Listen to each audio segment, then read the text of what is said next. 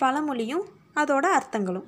அந்த காலத்தில் நம் முன்னோர்கள் பழமொழிங்கிறத ஒரு செயலை குறிக்க இல்லைன்னா அந்த செயலுக்கு விளக்கம் சொல்ல விழிப்புணர்வை ஏற்படுத்த அறிவுறுத்த சொல்லி வந்தாங்க.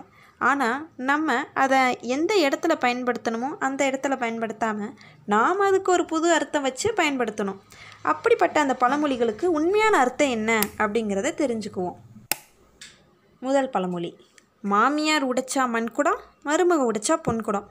நம்ம என்ன சொல்லுவோம்? மாமியார் ஏதாவது ஒரு பொருளை வீட்டில் உடச்சிருச்சுன்னா அப்படியே ஒன்றுமே தெரியாத மாதிரி தெரியாமல் உடஞ்சிருச்சுமா அப்படின்ட்டு அமைதியாக போயிடுவாங்க இதே இது மருமக உடச்சிச்சுன்னா ஐயோ என் பொருளை போட்டு உடச்சிட்டாலே யார் மேலே இருக்க கோத்தில் பொருளை போட்டு உடைக்கிறாளோ அப்படின்னு இந்த பழமொழியை அதுக்காக தான் யூஸ் பண்ணிகிட்டு இருந்தோம். ஆனால் அதோட உண்மையான அர்த்தம் என்னென்னா மாமியார் உடைச்சா இல்லை உழைத்தாள் மாமியா உழைச்சிச்சின்னா மண்ணுக்கு உரம் மருமக உழைச்சிச்சின்னா பொண்ணுக்கு உரம். அதாவது ஒரு விவசாய வீட்டில் மாமியா மருமக ரெண்டு பேரும் சேர்ந்து உழைச்சா பொண்ணும் பொருளும் சேருங்கிறதே இதுக்கு அர்த்தம். இரண்டாவது பழமொழி சட்டியில் இருந்தால் அகப்பையில் வரும். நம்ம இதுக்கு ஒரு அர்த்தம் வச்சுருப்போம்.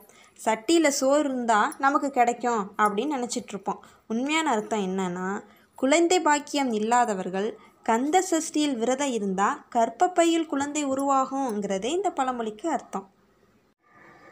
மூணாவது பழமொழி. போக்கத்தவனுக்கு போலீஸ் வேலை வக்கத்தவனுக்கு வாத்தியார் வேலை. இதுக்கு நம்ம வச்ச அர்த்தம்?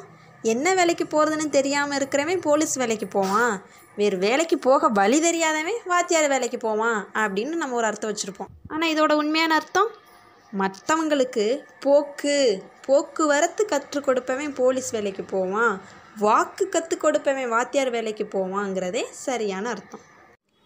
நாலாவது பழமொழி புண்பட்ட மனதை புகை விட்டு ஆத்து நம்ம மனசு கஷ்டமாக இருக்கிற நேரத்தில் புகையில்லை சிகரெட் அடித்து மனசை தேத்திக்கணும் அப்படின்னு நினச்சிட்ருக்கோம் அதை தான் பயன்படுத்தவும் செய்கிறோம் ஆனால் உண்மையான அர்த்தம் என்ன? நம்ம மனசு கஷ்டப்படுற நேரத்தில் நம்மளுக்கு பிடிச்ச வேற ஒரு செயலை மனசை புகை விட்டு அதில் செலுத்தி மனசை ஆற்றிக்கணுங்கிறதே சரியான அர்த்தம். அஞ்சாவது பழமொழி கல்லை கண்டா நாயை காணா நாயை கண்டா கல்லை இது நம்ம என்ன நினைப்போம்? கல் கிடைக்கிற நேரத்தில் நாய் சிக்க மாட்டேங்குது. நாய் கண்ணுக்கு தெரிகிற நேரத்தில் கல் கிடைக்க மாட்டேங்குது அப்படின்னு நினச்சிட்டு இருந்தோம். ஆனால் அது உண்மையான அர்த்தம் என்னென்னா காலபைரவர் கோயிலில் நாய் சிலை இருக்கும். அதை கலைக்கண்ணோடு நம்ம பார்த்தோம்னா நாய் போல் தெரியும். அது கல் அப்படின்னு நினச்சி நம்ம பார்த்தோம்னா நம்ம கண்ணுக்கு கல் தான் தெரியுமே தவிர நாய் தெரியாது. ஸோ ஒருத்தவங்க செய்கிற செயலை நம்ம நல்ல எண்ணத்தோடு பார்த்தோம்னா அது நல்லதாகவே தெரியும். அது அவங்கவுங்க பார்க்குற பார்வையில் தான் இருக்குது அப்படிங்கிறது இதோட அர்த்தம். நன்றி.